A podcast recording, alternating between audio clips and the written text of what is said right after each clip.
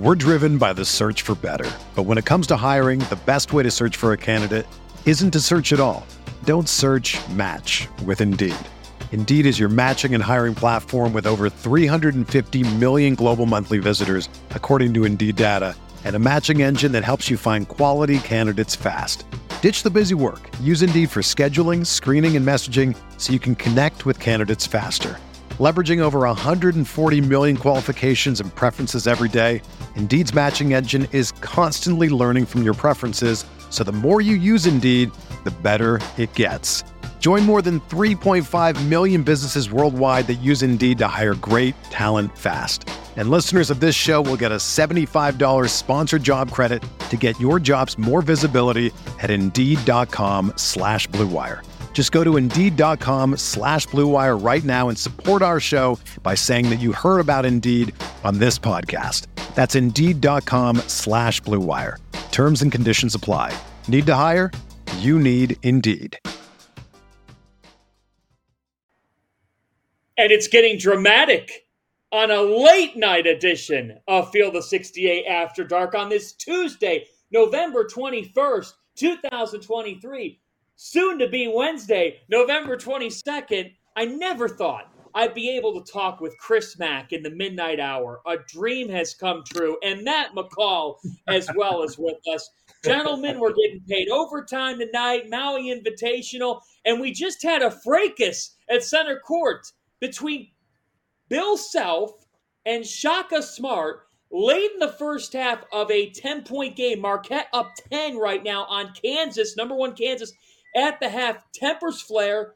Roger Ayers tries to get the two coaches at center court after a timeout. That didn't help.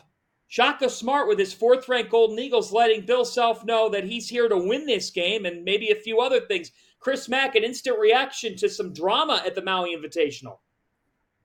Little drama right there. It's going to be interesting to see what happens in the second half. Obviously, both coaches fired up, high level game.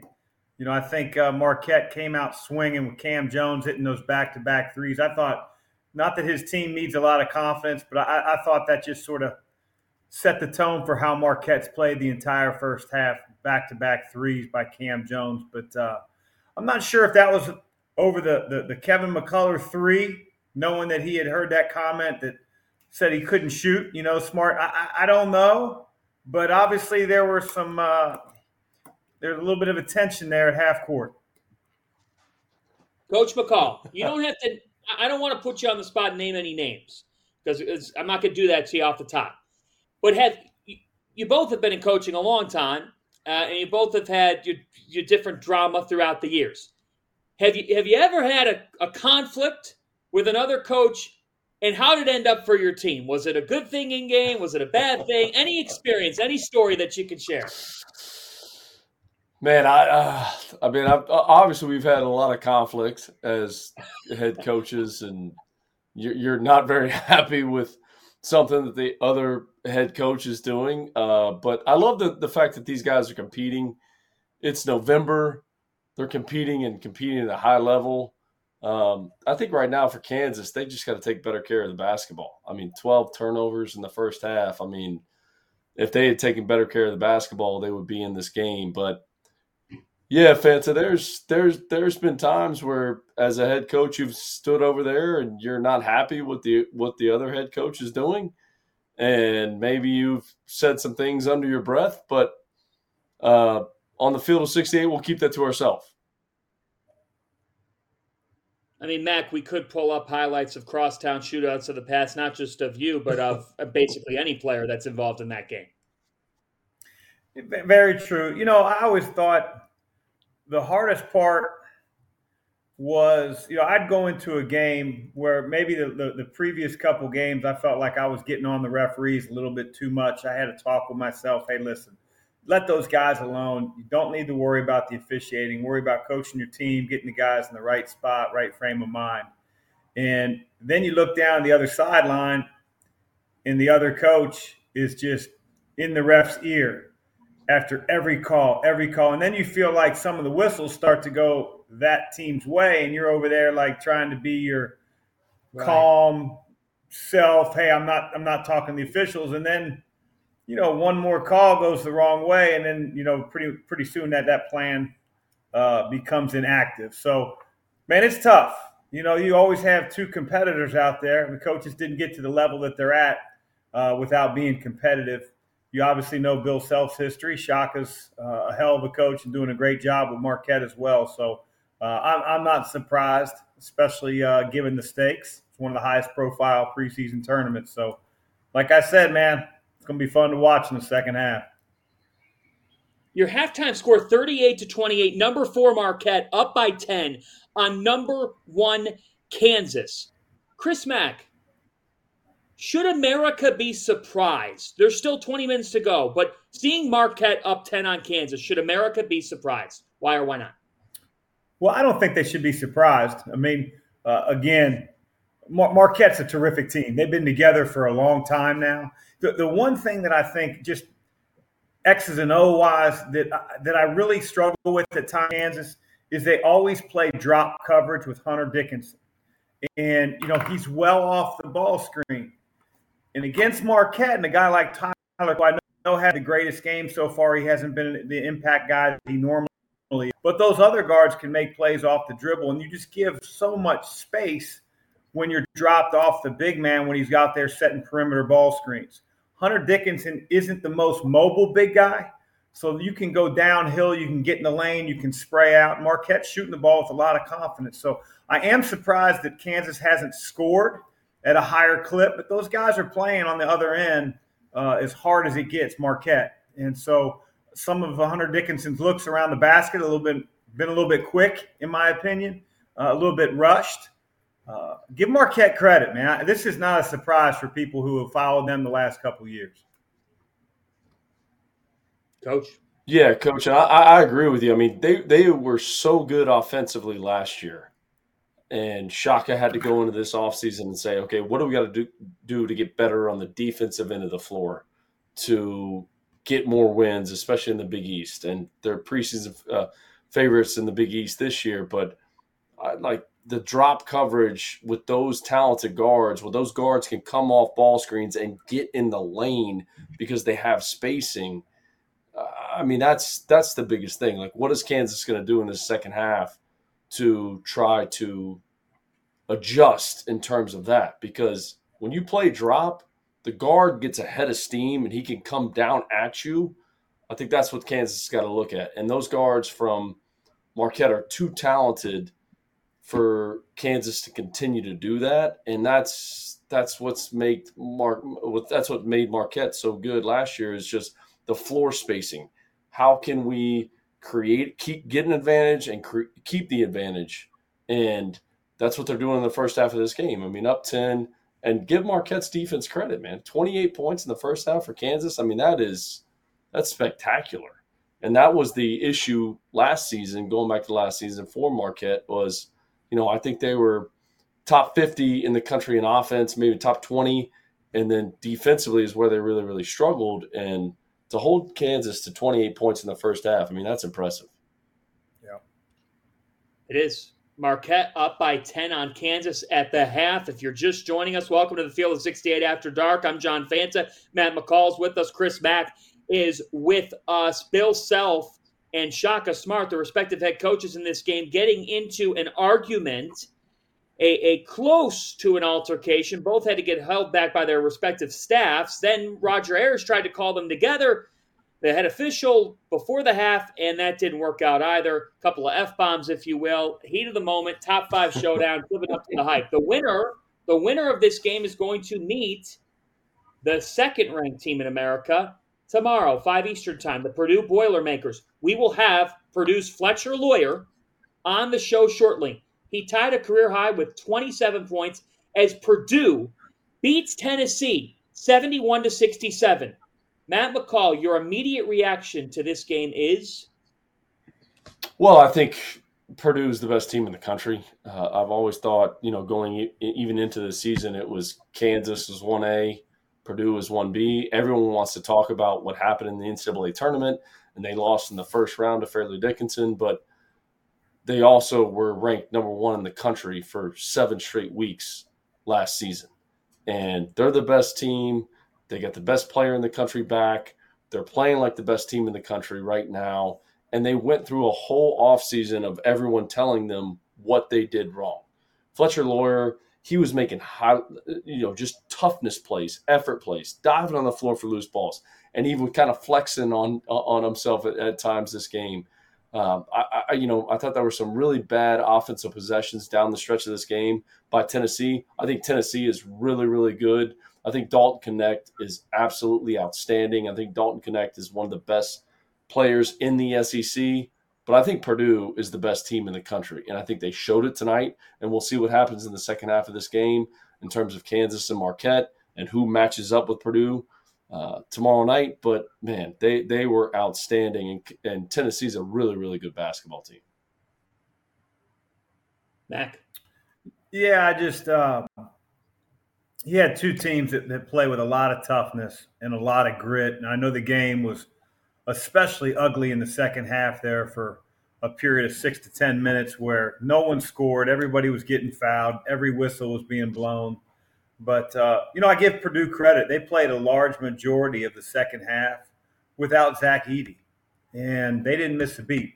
I know Tennessee, uh, behind Jordan Gainey, hit a couple threes to tie it, uh, but they didn't lose their poise. And by the time Edey came back in the last TV timeout, I think under four, uh, Purdue had recaptured the lead and, and, sort of held it all the way down the stretch. So, uh, you know, Fletcher obviously played extremely well. Get open shots. I mean, between Braden Smith getting in the lane, between all the attention that Zach gets with basketball uh, around the post, I think the, the, the, biggest key to me is going to be Purdue's ability to guard uh, on the perimeter.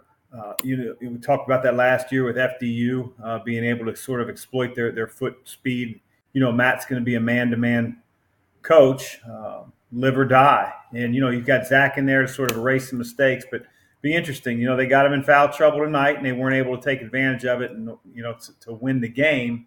Um, but give Purdue credit. They were able to sort of hold serve while he was out. Matt McCall, there were 51 fouls called and 78 free throws. Thoughts? So are you are you you're putting me on spot with the officials right now? You don't want to go to Coach Mack for that? You're going to come to me for that on the officials on the referees? I'm no, each, no, no. So so, so I'll say this. Yep. So so I'll say this in terms of officiating, and Coach Mack can attest to this. You know, you get the commissioner officials always comes into practice, probably in late September, early October, and this is this is these are the adjustments. These are uh, the, you know the the points of emphasis this year. These are the rule changes. This is what we're doing. But referees are just like basketball players. They're just like coaches. At the end of the day, they ref the game on feel. And if you have a first half that they feel is really, really physical, and they didn't call many fouls in the first half, there's going to be more fouls called in the second half. That, that that's exactly because they're making adjustments just like coaches are making adjustments, just like players are making adjustments. So um, I didn't like how the game was officiated in terms of you know disrupting the flow, but that's what they're supposed to do, and that's what happens. I mean, it, refs are the same. They ref these games on feel. They're human beings. They're not robots and I, I, you know, at the end of the day, it, that's the frustrating part as a college basketball fan. It's a frustrating part as a coach. They're human beings, and you know, I, you know, if the game's physical in the first half, why make it not physical in the second half? That's my biggest thing. And here's here's the deal. I've played against Tennessee, and I've played against Purdue, at least coach both. They both foul. They foul damn near every possession, but they're good enough in terms of how they do it that they legally foul. They body check you, they bump you, they bump cutters, they're physical. And I think the referees get tired of calling it. They hear the cat calls from the stands, they hear people bitching about you know, let them play, let them play, and they normally do. But I think that that tonight for whatever reason, probably what Matt talked about in the first half, they were letting so much stuff go that they decided to blow a little bit tighter in the second half. But I think if you really watch each one of those calls, you know, like I, I thought a lot of them were pretty pretty good calls, but you don't see officials continue to call and call because they get tired of it. They get tired of hearing coaches bitch. They get tired of fans complain, and so they let them go a little bit. They didn't tonight, and uh, both Tennessee and Purdue have great reputations in terms of how they play defensively. They play physical, they legally foul, and they do as well as anybody in the country, and that's why they're two of the best defensive teams in the country. Yeah, here, here's my broader take. Okay, officiating aside, I think we would all agree that watching a game with 78 free throws is not enjoyable. It's not enjoyable for anybody. It's hard to officiate Tennessee. Zach Edey's the hardest player to officiate in the country. I don't envy officials. I don't think any of us envy officials. But for that to be the best college basketball match of the season to date, and for the product to be 51 combined fouls and 78 free throws, that falls on everybody involved in the game. And that brings up a bigger point, okay? Because it was a dumpster fire. That game was a dumpster fire of a watch. The, the bigger point is can Tennessee win six games in a row in March Madness by playing this way? My thought to that is no. They can't, again, they have trouble scoring. Where did Dalton Knecht go in this game, guys? Where did he go? He disappeared in the second half. Yeah. The, uh, he turned the ball over a little bit. He, he, he besides that three at the end of the game that sort of, uh, I don't want to say it was inconsequential. You know, it gave him, it got him within one possession, but he didn't play very well in the second half, and you know he didn't play as much either. You know, I, I think um, I think Coach Barnes didn't didn't necessarily put him on the floor because he wasn't playing very well. But that's going to be Tennessee style, though, John. They're, they're going to try to win the game 48 to 44 in the first and second, and, you know, third round of the NCAA tournament. I just don't think they have the ability to score against really, really, really good teams. And at some point, that that's going to cost them because there are some teams that like you can slow them down, but you're not going to hold them to 45 or 50. We just watched two of them that are halftime right now. Right. Yeah, I, I think too. You know, Zakai Zeigler looked more like himself tonight. You know, they went on the road and beat Wisconsin, and it wasn't even close. I mean, they went up there, and the game was really not even close. They they handled their business, and Zeigler kind of was unsure of himself. You could still see tonight. I didn't think that. I thought Zakai Zeigler looked like, all right, I'm back. I'm not worried about my knee. I'm going out here and I'm playing, and I'm playing at a high level. And Dalton Knecht's new. How do we fit him in? He's had great games you know, but there's an adjustment period that goes through that as well. So, um, can they make a run to the Final Four? I think it's way too early to tell. Do I think they're really, really good? Yes. Do I think Zakai Zeigler is back? And I think that's really important for this team? Yes. Um, so I think we got to wait and see how that plays out. But don't don't discredit what they did on the road, you know, versus Wisconsin. Uh, that was that was I mean that was super impressive because that's a tough place to play. They win a lot of games. Their their their formula can be successful. And to your point, Knecht and Gainey, and now with Zeigler getting into his rhythm, like you see the options yeah. with them. You see the options with them. And tonight, let's face it, what you're you guys are right with the with the fouls that that it's hard to officiate that. I think the biggest thing, the biggest issue that was brought up on the broadcast and that's been brought up all night is that the first four minutes, first eight minutes of the game compared to the final 30 and change, there was zero consistency. If you're going to set the tone, like, keep it that way. You can't be inconsistent in how you officiate a game, right? Yeah, thousand percent. And I, and I would say, and I, I'll ask Coach Mack this, you know, in terms of Gainey, Gainey's so talented offensively it's kind of like Rick Barnes is is so you know his mentality is on the defensive end of the floor, and I think sometimes Gainey's not in there because does he think he's a liability on defense? Um, but like he, I mean, he stretches the floor, he spaces the floor like it's. I mean, he's so talented. I think he, you know, Barnes is probably battling that at, at some point too. But the inconsistency of the officiating is something as a coach that you just bang your head up at times.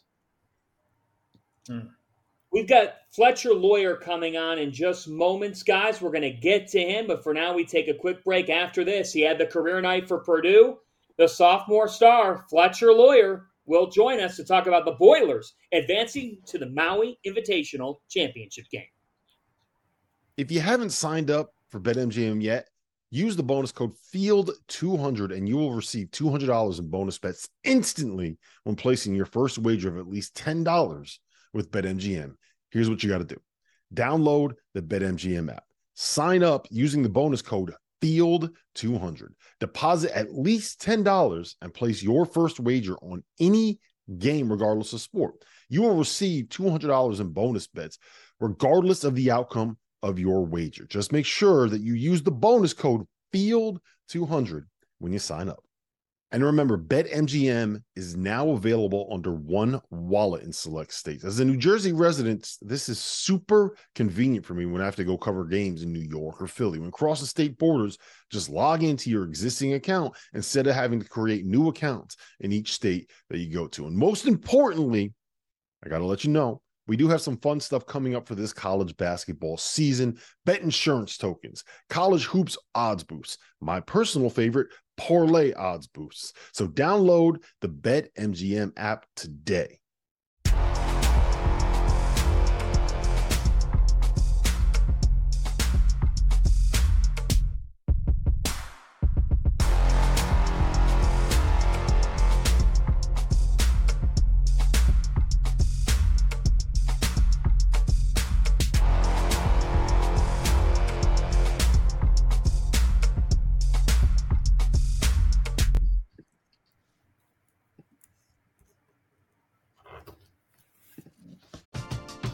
We're driven by the search for better. But when it comes to hiring, the best way to search for a candidate isn't to search at all.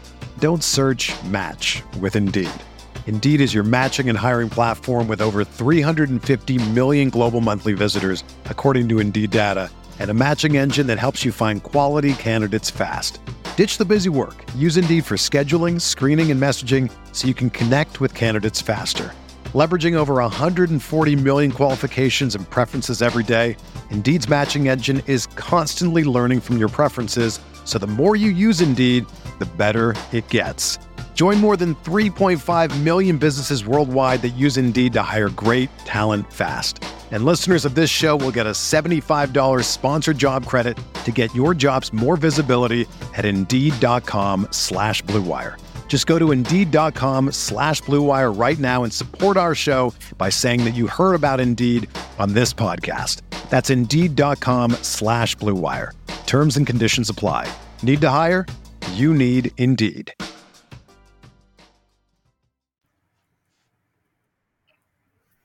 Welcome back to the Field of 68 After Dark.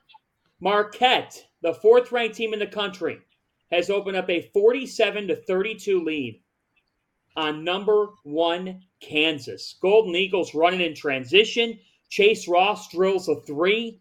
Guys, Shaka Smart is in year three on this job. He won 29 games a year ago. They won the Big East regular season and tournament title. Chris Mack, you coach in the Big East. So you know the kind of job and the kind of place Marquette is. And I am sensing right now, at least on social, a lot of people are like, Marquette? Like they're they're they're this good? They're this well. All the pieces are in place with, at that job, are they not? All the pieces are in place at that school.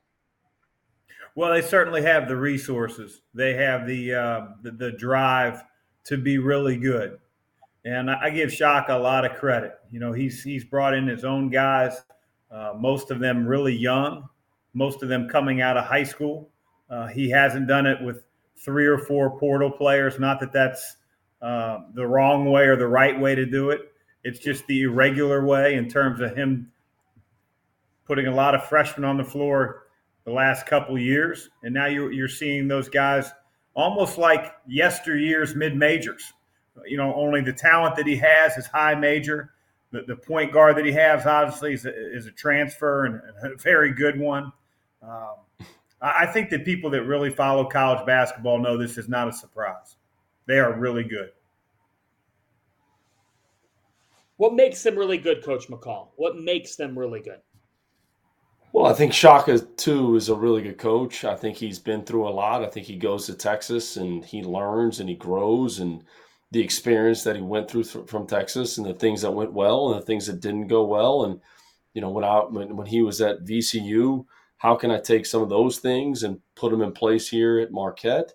Um, I think that plays a factor in it. You know, he's he's a veteran coach now. He's coached a lot of games. He's coached a lot of ball plays. He's called a lot of ball plays. So I think that that that that that plays a factor um, in where Marquette is, and he's taking the right transfers. That's the other piece of it, right? When you take a job and you just say, "Hey, we're going to go in the transfer portal and we're going to try to, you know, accumulate talent and think it's going to work," you know, and Coach Mack knows this. Like your locker room is the most important thing right? Calling the ball plays that that that that, that is the easiest part of this.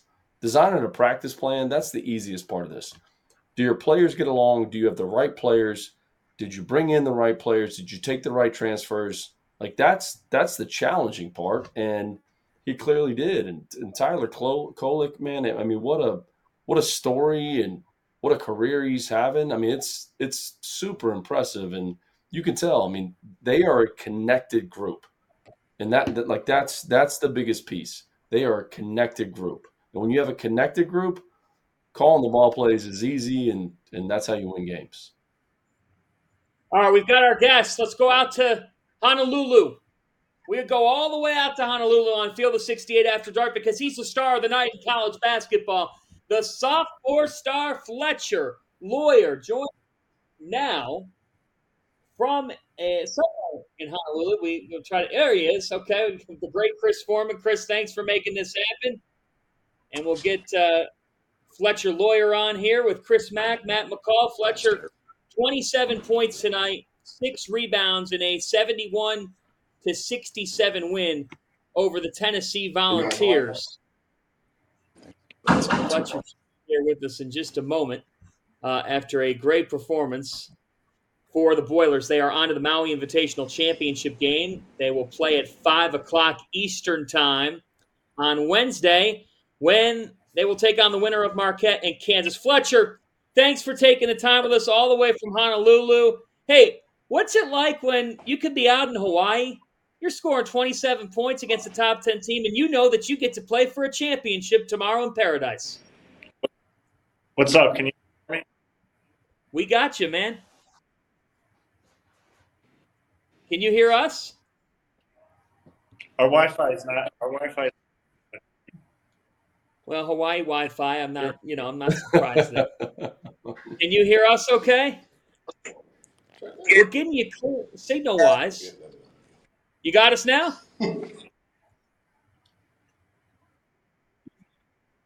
Fletcher, you're all right? You coming in all right? I don't. Right, he just can't will, hear us. I don't think he can hear us. Uh, so we will. Uh, we'll try to get him back. He was great tonight, and Purdue. What a performance! What a performance! Yeah, and we, don't you feel a little bit like?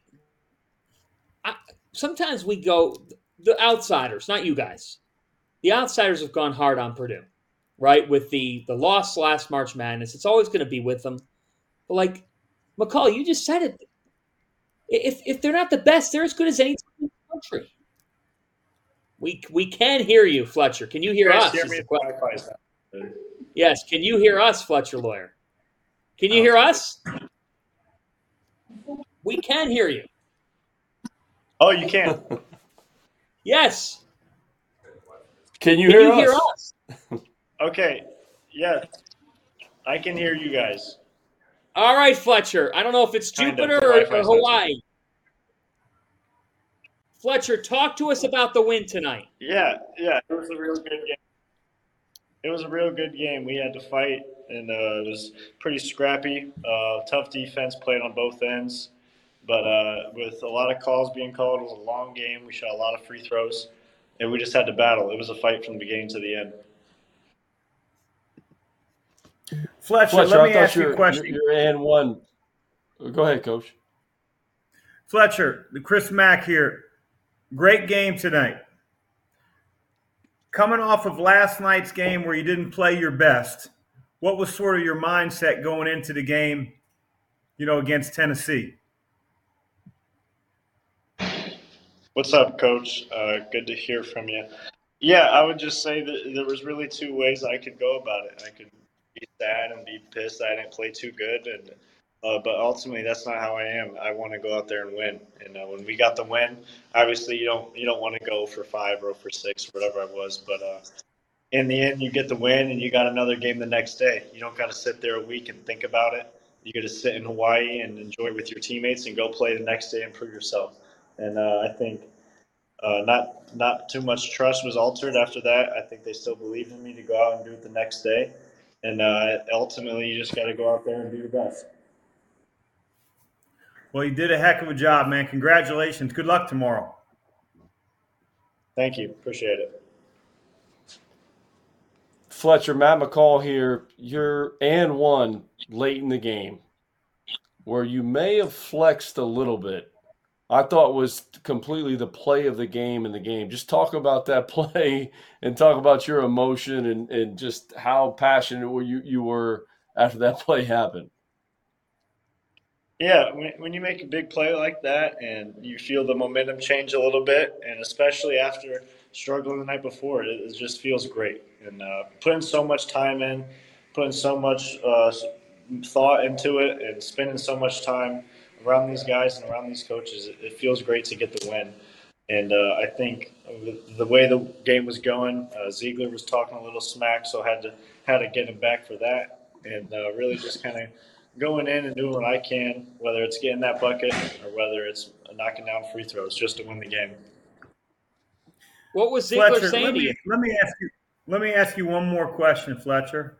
You guys um, played a large majority of the second half with, with Zach on the bench. What's sort of the team mindset when when Zach isn't in the game? Because on offense and defense, you guys are very different with him in your lineup. And then obviously, to no one's alarm, you, you guys become a lot smaller and a lot different. What's sort of the team's mindset when he goes out?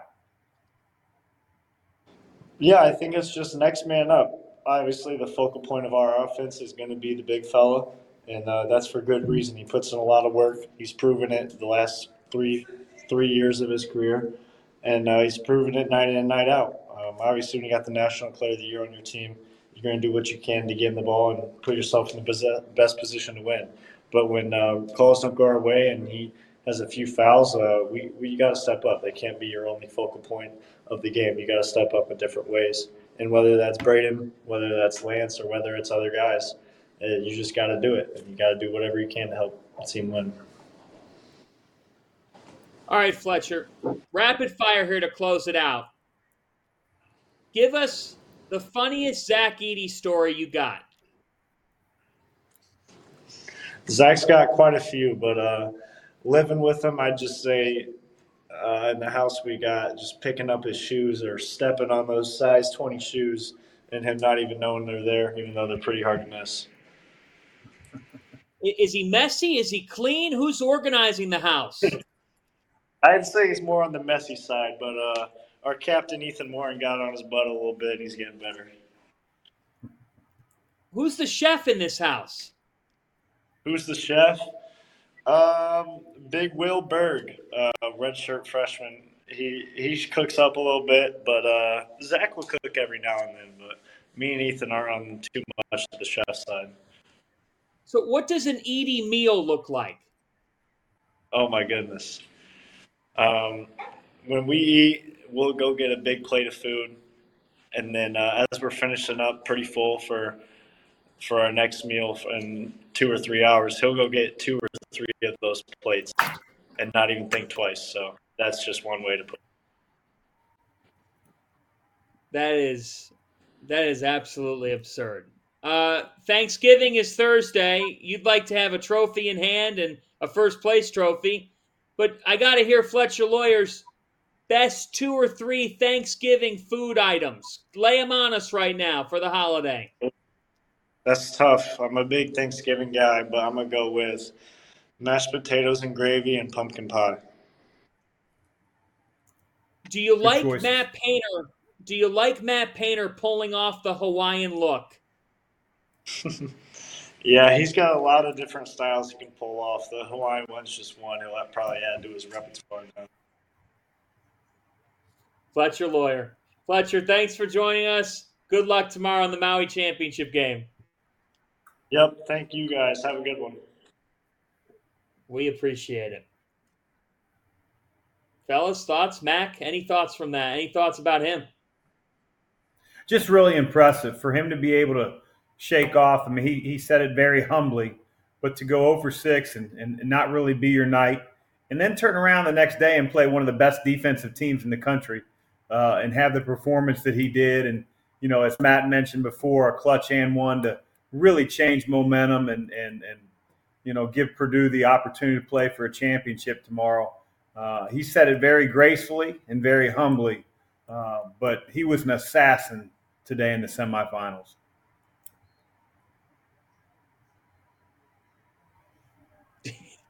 Did we did we lose McCall? McCall, I think. Did, did- okay. Well, we'll see if we can get McCall back here. Uh, it's Mac and Fanta at twelve twenty four a.m. Eastern time. It's what it's come to. Two sad bastards that don't have a quarterback. Yeah, well after midnight here. Eh, By the way, that backfired on you. That Oh my gosh. It's terrible. It's terrible. Pray for Mac. It is awful. Uh, so right now we've got a 51 to 40 Marquette lead with inside 12 minutes to go. Matt McCall, do we have you back? All right, we're still Oh waiting. on Battle, Battle for Atlantis uh, starts tomorrow. That is a really interesting field. You've got North Carolina and Northern Iowa at noon followed by Villanova and Texas Tech. Uh, Grant McCasland, new coach at Texas Tech. Pop Isaacs, a, a Texas Tech team that will defend at a high level. Justin Moore on the other side, Eric Dixon as well. Game three tomorrow, 5 Eastern Time, Michigan and Memphis.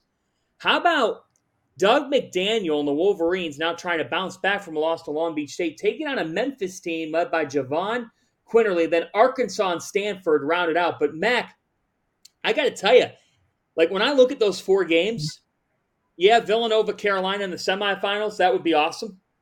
But how about Yep. the fact that you got Michigan and Memphis? These are two two teams. We're trying to figure out how good they are. They both have shown some nice flashes early on in the season. I I think that's going to be a high, high level game in Atlantis.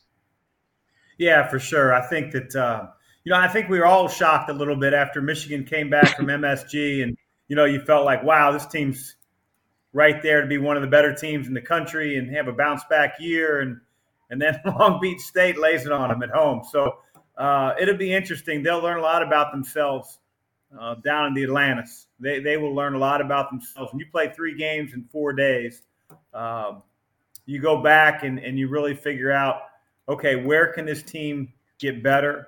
Uh, what do we have to do to compete for a championship? You learn a lot about the character of your players in tough moments, and you're going to get some tough moments in three games in four days. High level game, though, John, for sure. Fanta, I'm back. You're back, McCall. So tell us about Michigan and Memphis. You know, Memphis, it's great to have you back. Memphis is a team Thank you, Uh, Vance. Appreciate it. they, they look interesting here. They're 3 and 0. We talked about Jahvon Quinerly, but the fact they were able to bring in Jaykwon Walton from Wichita State, David Jones is a seasoned guy, Jordan Brown, he'll, be a guy that, that gives them another double figure score and can provide size inside. Are you buying Memphis? And, and what do you make of Memphis, Michigan, that matchup in particular? Well, I got crushed the other night on the field of 68 because I was selling Memphis only because the other two teams that it was buy, hold, or sell. Uh, and uh, it was Tennessee, St. John's, and Memphis, I think, were the buy, hold, sell. So that was really, really difficult to put me in that category. I, you know, the, the only reason I sold Memphis was because um, I, I think FAU is better than them. in their league. And I know FAU dropped one to Bryant the other night. And I think dealing with expectations is one of the things that FAU is going to have to deal with this year, uh, which is one of the hardest things to deal with in sports is dealing with expectations. And that's what's being put on their team. And every single one of those players and the talent that those players have. Uh, but I think Memphis is really good. I said it last year. I think Penny Hardaway is a really good coach. Um, so I'm buying them. I, I, I am. And um, the only reason I said it the other night was just because I didn't know who I should buy, hold, or sell in that category. And I got put in a difficult spot. But, you know, that game tomorrow is, is going to be fun to watch. I heard Coach the other night and, and talk about the uh, battle for Atlantis in that tournament. And, um, you know, everything's right there and in, in that in in the Atlantis, and the, the ceiling's a little bit lower, and uh, we've all had good moments in there. We've had some struggle moments in there, but I'm buying Memphis for sure.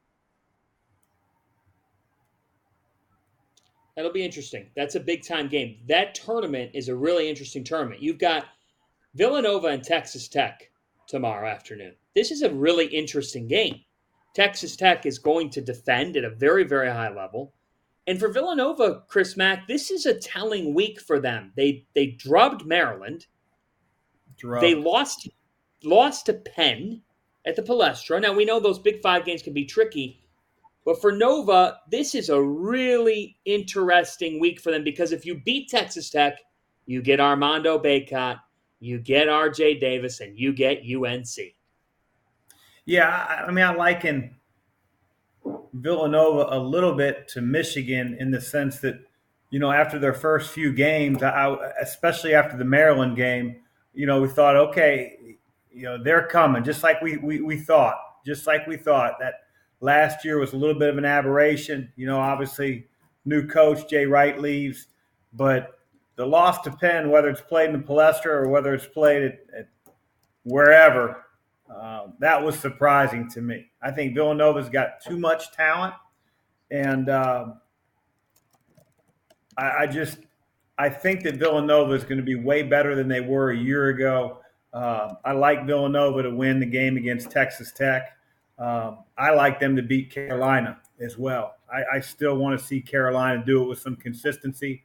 I don't think they play hard enough, and um, if you don't play hard against the Wildcats, that's going to be a problem.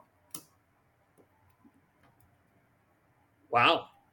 I mean, I think that to I, I totally agree with you, uh, but I think that from tomorrow's standpoint for Villanova, Texas Tech, the question for Texas Tech is not defense; it's can they score the ball and cash in. Right. They are shooting 21% from three point territory on the season. Pop Isaacs, Joe Toussaint, Toussaint's a veteran.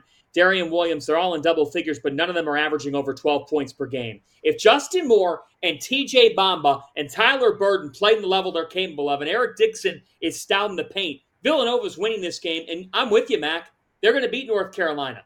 But for Kyle Neptune and Villanova, this is the confidence week for them. This is a an early defining week for the Wildcats. Are they legit? Should we be treating them as a team in that upper echelon of the Big East, or are they clearly distant? from UConn, from Marquette, from Creighton? That's the question this week, Coach McCall, with Villanova. Where do you fall if we get Villanova Carolina in a semifinal and it's Bacot versus Dixon and it's RJ Davis and Justin Moore? What do you make of all that? Well, I think too, Kyle Neptune's in his third year as a head coach. So we have to give him some time to grow and develop and learn who he is as a head coach. And he's taken over an unbelievable you know, challenging situation and taking over for Jay Wright. I mean, that that's the reality of it. I mean, if they line up and play Carolina, we'll see what happens there. But just give the guy some time and, and be patient because that's not an easy situation to walk into. Did a good job at Fordham in his first year, and then all of a sudden, you know, as he's trying to grow and develop, you're the head coach of Villanova taking over for a Hall of Famer who won national championships. So I, I just think it's early. It's still early. We're in November. When we get to December, January, and February in terms of Big East play, let this team grow, let them develop, and let their head coach grow and develop because it's so early in his head coaching career as well. Coach McCall, no one has patience in 2023. I'm with you though, uh, but people aren't Do fair. you have patience with the do you, do, do you have the pa- patience with the Browns right now? Do you? I've gone through He needs what I it. do now. yeah, I've gone through 37 head coaches in the last 25 years. I got no freaking use for it's a five year process. I don't have time to hear about. Do do you think the Chiefs have, patience with the receivers last night? They don't have any patience.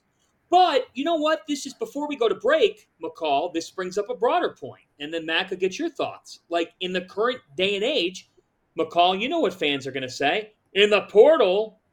In four months, you could totally turn it. You could turn this thing around. Forget about it. Four year process. You don't need that. What would you say to that? You asking me or Coach Mack? I'm asking McCall. I'm asking you, Coach McCall. You asking yeah. me? I, I, I- I think it, he's a young head coach. He's a young head coach. This is his third year. I would say the same thing for Jon Scheyer. He's in his second year as being a head coach. It's just, it takes time. You need to go through some adversity. You need to grow. You need to develop. You need to get better. And when you do that, you learn who can ask Matt Painter, who can I coach? Who do I want to recruit? Who fits what I'm trying to do? Do I want to go after five star recruits or do I want to go after guys that, man, they, they, they may fit who I am as a person? It takes time when you become a head coach to do that. When you work for a Hall of Famer, and I work for a future Hall of Famer, I don't, I don't know why he's not in the Hall of Fame yet, but when you work for a Hall of Famer, you're like, oh, I'm going to do everything that he did. Got to do things that fit my personality, that fit my values. I can't be him. I got to be who I am. And Kyle Neptune's still trying to figure that out. And whether fans want to see that, I mean, you know, say he doesn't have success, and everyone's like, oh, he, we should move off from him. Okay, who are you getting? What are you doing? Who's the next guy? Are they ready to step into this role? Or let this guy grow and develop? That's my opinion. Yeah, I mean, I think for every program that you find that a coach comes in, uh, it doesn't have to be a new coach. You know, any head coach comes into a new program. For every one that you find that maybe gets the right mix of transfers and has a special year that first year, you're going to find about you know nine out of ten that you know are still putting their mark on the program, are still learning the school, are learning the league, are, are learning the type of players they need to be successful at that program. And that's not to, you know, make any type of excuse. That's just the reality of the situation. You know, players have to be coached by the staff. They've got to learn terminology. They sort of have to know, you know, what is important to the staff, what is important to this program. And that, that can only be learned, John, through time. But having said that, you can you can speed up getting your talent. But as Matt said before, character in your locker room and the camaraderie in your locker room that that better be right up there with how much talent you're putting on your roster. Because if there's an imbalance there, if you have all this camaraderie and all this chemistry, but you have guys that can't play, you're in trouble. And if you have a bunch of guys that individually can really play but care less about the guy next to them in the locker room, you're in trouble. So again, I, I don't think it's as easy as just being able to get guys that are instantly eligible now out of the portal. Hmm. Great point. Great point by both of you. We're going to take a timeout. After these messages, we're heading to the Thanksgiving dinner table. I'm going to take Coach McCall and Coach Mack to my college hoops feast. We compare Thanksgiving dishes to some of your favorite teams. This is the Field of 68 in the morning. College basketball season kicks off this week, and there's no better way to get prepared for the wild finishes, the bad beats, and the total unpredictability of the sport that we all love than by purchasing access to the Almanac, a project that we at the Field of 68 partnered on with Three Man Weave, heat check CBB, and verbal commits. Unlike last season, the Almanac is no longer a PDF. Rather, it is a website that features more than 1,500 words on each and every one of the 362 Division One teams in college basketball. We wrote more than 800,000 words in total. We spoke to every single Division One head coach to get a feel for the rosters, the rotation, the projected starter lineups, and what they think their team is going to look like this year. For everyone from the bluest of the blue bloods to the smallest of the mid majors. They deserve to be covered like they matter. And over at the Almanac, that is precisely what we do. Access costs just $19.99 for the year and can be purchased at the link in the description below. And now, back to our show.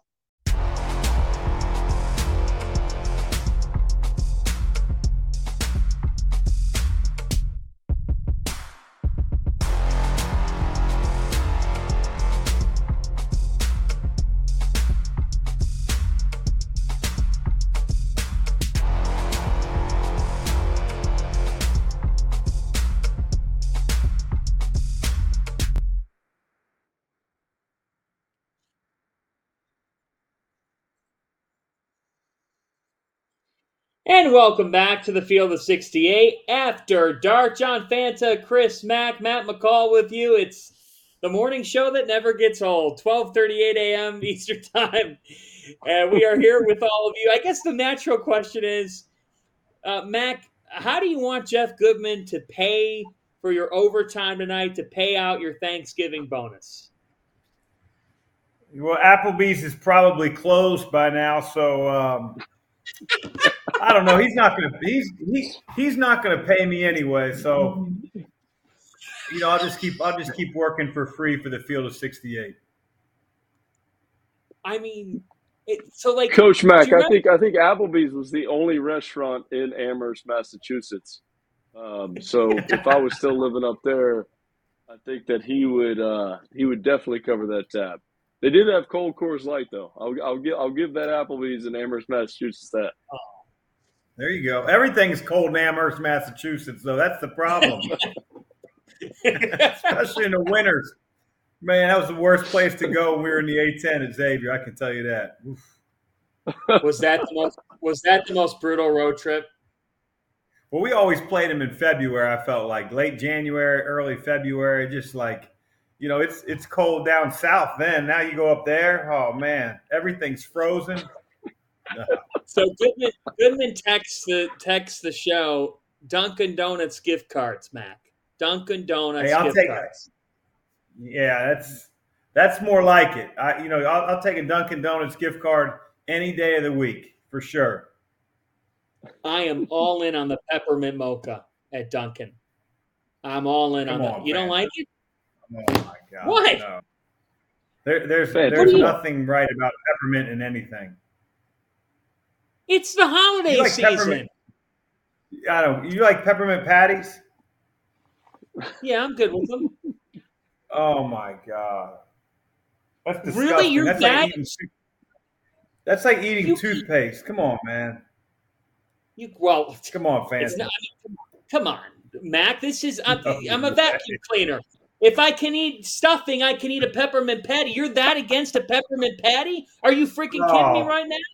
There, there's nothing there's nothing that's that's beneficial in eating anything that's peppermint. I can promise you that. Wow. okay. There you go, folks. We don't agree on our yep. on our football teams. We don't agree on on flavors either, McCall. All right, don't you guys ready to middle of this Panther. I want to. I want to put you in the middle of it, but you're not doing it. Uh, I'm gonna. What I am going to do is I'm going to invite you to my Thanksgiving table. I'm going to invite you to my Thanksgiving table where right now we will compare, I will compare dishes to college basketball teams. Okay. Let's begin. The Field of 68 Thanksgiving Feast. The turkey. The turkey. Four teams make up the turkey. It's a big bird. It takes up a lot of real estate. You got different kinds of meat, you got legs, you got breasts, you got everything in the turkey. It's a huge bird. So, with that in mind, I got four teams. Kansas, they're still part of the turkey. I'm not writing them off because they're losing to Marquette.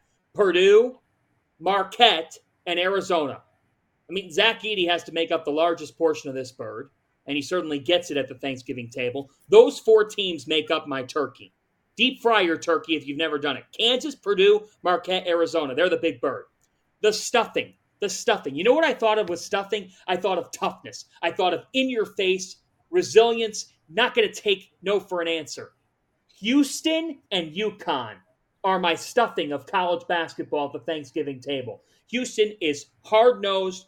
Jamal Shead, his ability to make things happen. LJ Cryer was an elite transfer portal pickup, and UConn. Donovan Clingan. A reading from the book of Samson, Samson Johnson, Alex Karaban. And then just look at Dan Hurley. Just look at Dan Hurley. He is stuffing. He's going to put you in a box. That's what UConn's been doing the last two years. UConn and Houston, Houston are the stuffing. Mashed potatoes. When I think of mashed potatoes, guys, I think of butter. I think of silky smooth. Just just great flavor. You can have two, you could have three rounds of it. It's, it melts in your mouth. Creighton's offense melts in my mouth. Duke, Miami. Miami is like mashed potatoes. Okay? They're smooth, they're savory, they taste great. Watching them is appetizing. And Duke, Duke's appetizing. Kyle Filipowski, Jared McCain, the Blue Devils are part of my mashed potatoes. And finally, green bean casserole. My green bean casserole of college hoops involves a little bit of veggies, okay? Involves some flavor here, but involves some upside. Because green bean casserole at your Thanksgiving table has upside, and that is Baylor.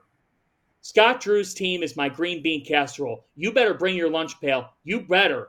You better eat some green beans if you're going to get ready to face the Baylor Bears. And that's why I've got Ja'Kobe Walter and Baylor as my green bean casserole. How's that for your Thanksgiving feast? That's impressive. I mean, I mean that's impressive. I'm not, I'm, I'm I'm not, I'm not really a big green bean guy, but the the, the rundown. Who the hell there, eats that, that is, green bean casserole? Who yeah, eats I, I, green bean casserole? Between green bean green casserole bean. and peppermint patties, right now, Fanta, you're losing it. You are freaking losing it. okay, I mean, I I don't know what to tell and you. And I like I like all I like all your reasoning. I, I really do. I don't know if I would use the word toughness when it comes to stuffing, um, but you know, to each his own. You know, to each his own. Well, yes, you know, stuffing in a bird. Uh, North Carolina is mac and cheese. You know, cheesy, a little bit, a little bit soft at times, but you know, savory. They're fun to watch. Uh, we'll see how hard they play. If you may, if you if you screw up mac and cheese, it can be really screwed up. You can't screw it up. Yeah. But who does mac and cheese? You always tune in for Carolina because you never know what you're going to get. You're never going to turn down a bowl of mac and cheese. I don't know what pumpkin pie is. I don't know what pumpkin pie is. You know, the dessert. I'm like I haven't gotten that far yet, but that's my kind of the preliminary Thanksgiving. So you're out on pumpkin pie, McCall. What are you in on? More, so, more so of a pecan. More more of a pecan pie guy. More of a pecan pie. Pecan. Okay. I'm I'm I'm, I'm out on the pumpkin pie. Um, I'd go um, apple pie. You know what? For coach. Um, you know what? I'm in on Purdue. For me is is the turkey. I think Matt Painter is one of the best coaches in the country. I don't care what's happened in the last couple years in the NCAA tournament. Uh, I think he has spent hours and hours trying to figure out why we've lost in the first round, why we've lost in the second round, what's happened, why can't we advance in the tournament. Um, so Purdue for me is the turkey. Um, I, I, you know, stuffing is one of my favorite pieces of Thanksgiving meal. I love stuffing. I don't know why anybody doesn't talk about stuffing enough.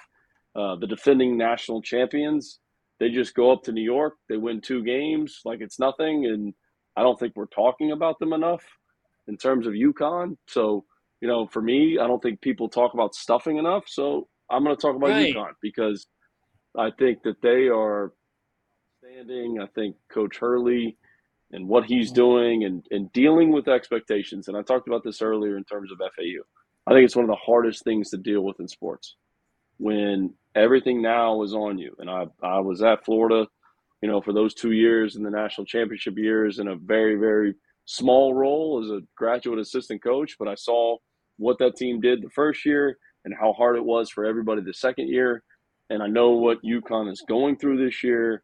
And it's just kind of nobody's talking about them. And then all of a sudden, they just go up to New York and win by 18 both games. So um, that's that's that's my stuffing because nobody really talks about stuffing. Nobody likes stuffing, but I like stuffing. So that's that's my stuff. Got another one. Kentucky is cranberry sauce. You either love them or hate them. I like Kentucky. I, I, I really like Kentucky. And um, obviously, youth is something that's not in their favor this early in the season. But I think as time goes on and some of those freshmen really get their legs under them and they get their big guys back, you know, they, they're playing right now with, uh, you know, guys that, that aren't necessarily going to man the center position. They're doing a daggone good job. I mean, obviously, um, they had Kansas in the same predicament that Marquette has them in now uh, with about 10 minutes to go, and they couldn't hang on. But uh, they were at one point dominating that game. And I look at who Kansas has on their roster with their upperclassmen. Uh, I think it's just a matter of time uh, as Kentucky gets older and more experienced throughout the year that they become one of the best teams in the SEC and one of the better teams in the country. So you're going to have cranberry sauce on Thanksgiving. I hate cranberry sauce. You know, I, I don't know what I'd like them, like liking them to, but you know, if you want to call them cranberry sauce fan, you can, you can call them that. It's your table. Right. Will either of you two, Mack? I'll start with you. Will you cook it all on Thanksgiving? Do you have any responsibilities? What's going on? You got um. I've got my side of the family down here uh, at our house in Florida, and we probably have about 14 or 15 of us. And there are a few of us that I'm not doing the turkey. Uh, my brother's going to do the turkey. Uh, but I'm going to make mac and cheese, ironically, as we were talking about it before. So I'm going to do a little uh, in the smoker, some mac and cheese. So I'm looking for some good recipes on TikTok. I've narrowed it down to about three or four. Uh, feel really good about where this is heading for Thursday. Wow. I'm impressed. McCall? I, I am due east of Coach Mack right now. I'm I'm a little bit southeast of him uh, in Jupiter, Florida. I have my in-laws here. Uh, my wife is a fantastic cook, so I'm going to be hanging Christmas lights on the outside of our house uh, on Thanksgiving Day, getting ready for the day after Thanksgiving to set those lights. I'm kind of like Clark Griswold, uh, you know, in terms of the lights on the house. We try to make a big deal about it. Uh, the kids love it, so I'll be focused on the, the, the lights, and I'm going to let my wife and, and her mom focus on the cooking. Good plan. Well done. Really good plan. And hoping there's some there, there, there, there's some Coors Light in the fridge too. That's what I'm hoping. Yeah, so I I have um I have Great Lakes Christmas Ale. Okay, so Great Lakes Brewery is in Cleveland, Ohio, the best city in the world, and uh, Great Lakes has Great Lakes has Christmas ale that is to die Fanta, for. Have you ever seen the Joakim Noah? I think anybody goes on vacation in Cleveland. Did you ever see Joakim Noah yeah. say that? Yeah, screw Joakim Noah. Okay, he, he can screw all the way off. That, that's one of the that's one of the most ridiculous things I've ever heard. All right, Joakim Noah was a much talented basketball player than I'll ever be, but Joakim, don't put my city down. So, Great Lakes Brewing Company Christmas ale will be part of the menu, but my wife and I are in charge of the mashed potatoes. So, we have about we are we have a gathering, I want to say a 30 32 people. So, we are in charge of you know, we're in charge of I think in and around 10 to 12 pounds of mashed potatoes. So, get ready because by the end of tomorrow, I mean, you might as well call me Colonel Sanders. I'm going to be slicing through so many potatoes. you guys aren't going to know what hit you. I mean, just see me peeling potatoes tomorrow as hey, I'm man. watching Texas Tech. I, I don't want any injuries, Fanta. You know what I mean? Don't, like, yeah. don't slip on the slicer. Let, let's make sure that we're getting nothing but potato peels. Don't be so rapid with the slicer. Go go a little slower. Go a little slower. There's tempo right? You need tempo to the the, the slicer. Just uh, depends uh, on how experienced you are. I'm not experienced. Yeah, oh man. I'm not ex- not a not a slicing potatoes. I can tell you that much. Um, here we go. We are down to the final stretch of Marquette and Kansas. All right, it's 70 to 56. Marquette is going to be the number one team in the country. The Marquette Golden Eagles are going to play Purdue tomorrow. Here's a fun fact for you: Marquette and Purdue played last year. It was early in the season in the Gavitt games. It was in that game that Purdue won but Marquette looked very good. And a lot of people were like, wait a minute, they were picked ninth in the Big East. The final score was 75 to 70 in that game. Okay. And in that game, Cam Jones had 19 points. David Joplin had 21. But Zach Edey and Braden Smith had 20 apiece, and Purdue hung on. First off, Marquette beating Kansas. Coach McCall, What's that say to you about the Golden Eagles, and, and what do you make of this result? Well, I think it's it's the reason that a lot of us have picked Marquette to win the Big East, and you know UConn is right there. Uh, there's other you know really good teams in the Big East, but that's this is this is what we expected from them. For Kansas, I mean they turned the ball over 18 times as of right now, and, and there's two and a half minutes to go in the game. Um, so I think they've got to they've got to figure that out, but you know, Marquette essentially returns everybody. They have a really good team. Their offense is explosive. Defensively is where they need to get better, like we talked about earlier today. Uh, but a lot of us picked them to win the Big East, and so this is not a surprise.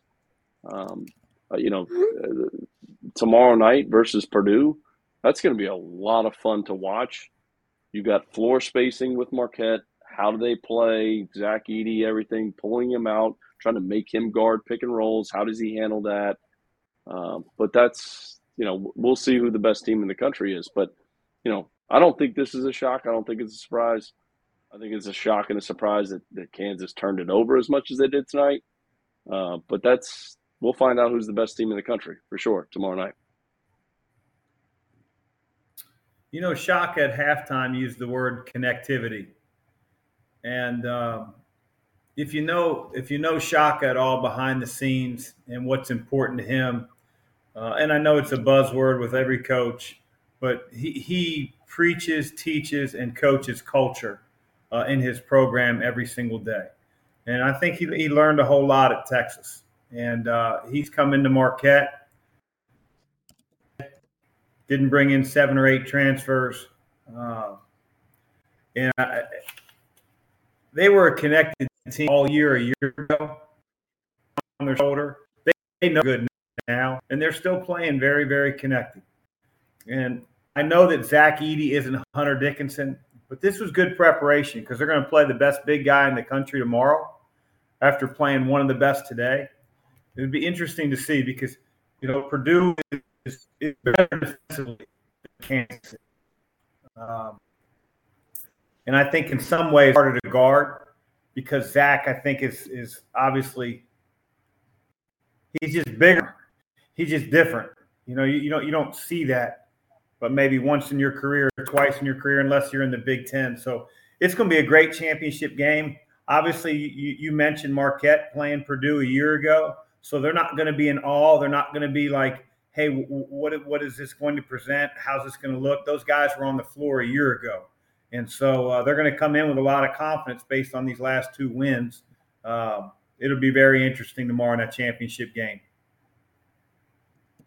73 to 59, the final. The number one team in the country goes down. Marquette beats Kansas. And it is just the third time in Marquette program history that they have beaten a number one team in America. And get this it is only the second time that Marquette has beaten a number one team in America in non conference. The other time was March 29th, 2003. Marquette beat Kentucky to advance to the Final Four behind Dwyane Wade, who had a triple double. Dwyane Wade was sitting courtside tonight as Marquette beat number one Kansas. How about that? It is the third win in program history versus an AP number one team and the first since 2017 when Katin Reinhardt and Marquette beat Villanova on a wild night in Milwaukee. The Golden Eagles get it done It is their first win over Kansas since 1974. Wow. And Fanta, how about this? Smart continues to wear Rob Dauster's outfit with the dry fit underneath the polo. I think Rob Dauster started that outfit. Am I wrong? Yes. Yes. The, the polo yeah, with the with the long sleeve dry fit underneath. That's a Dauster yes. special. Yes, it is a Dauster special. He started that. He started that. He absolutely started that. Uh, so listen to this one. Marquette will play number two Purdue tomorrow, becoming the first team to play AP number one and number two on back to back days. Wow. Since 1972. Bill Walton was playing for UCLA. So think about that. That's how good the Maui is. Marquette to win this thing will have to beat number one and number two. Who do you like tomorrow night? Call your shot, Chris Mack, Marquette or Purdue? I'm going to go with Marquette. Wow. I'm going to wow. go with Marquette. I, I just uh, that's that's that's a tough ask. I know he didn't play 40 minutes tonight, but that's a tough ask for a big guy to go three nights in a row like that. And uh, I think Marquette's playing with a ton of energy. Uh, you know, we mentioned that one of Purdue's shortcomings a year ago was their ability to guard on the perimeter and they're going to face some really good perimeter players tomorrow night. Be very interesting to see how Purdue defends in ball screen situations. They're going to see a lot more of them. You know, Tennessee is not a team that runs very many ball screens. Zeigler will get some, but for the most part, they're very pinned down heavy, and those guys are curling in the lane and making plays at the rim and kicking it out that way. They're gonna they're gonna face uh, a lot of ball screen action tomorrow night especially in transition with Tyler Kolek. So uh, I won't be surprised either way. Uh, both teams are, are, good enough to beat one another, uh, but three games in three days, I'm going to go with Marquette. McCall. I want to pick Purdue because I think they're the best team in the country. Uh, I agree with Coach Mack in terms of um, you know, three games in three days. Zach Edey, how is he guarding pick and rolls? I think the floor spacing for Marquette uh, is going to cause Purdue a lot of issues. I think turnovers continue to be an issue for Purdue. Um, and, uh, you know, Marquette will pick up at times and create some of those turnovers. So um, I, I like Marquette tomorrow. If I was a betting man, the only time I bet is on the golf course, only because uh, I can control every single swing I hit. Um, but if I was a betting man, I, I would take I would take Marquette because I like Coach said, three games, three days. Zach Edey, how is he guarding pick and rolls? How are they doing that with him? Um, and you know, just just the floor spacing for them and the turnovers for Purdue. That, that's something they got to get corrected. I'm going with Marquette. I think also Ighodaro is going to be able to hang in with Zach Edey and Marquette's quickness from a guard perspective with not just Tyler Kolek and Cam Jones, but the way Sean Jones has played. They're going to be able to guard Braden Smith. They're going to be able to guard Fletcher Loyer. Marquette is deeper than Purdue. It will show in the Maui Invitational Championship game.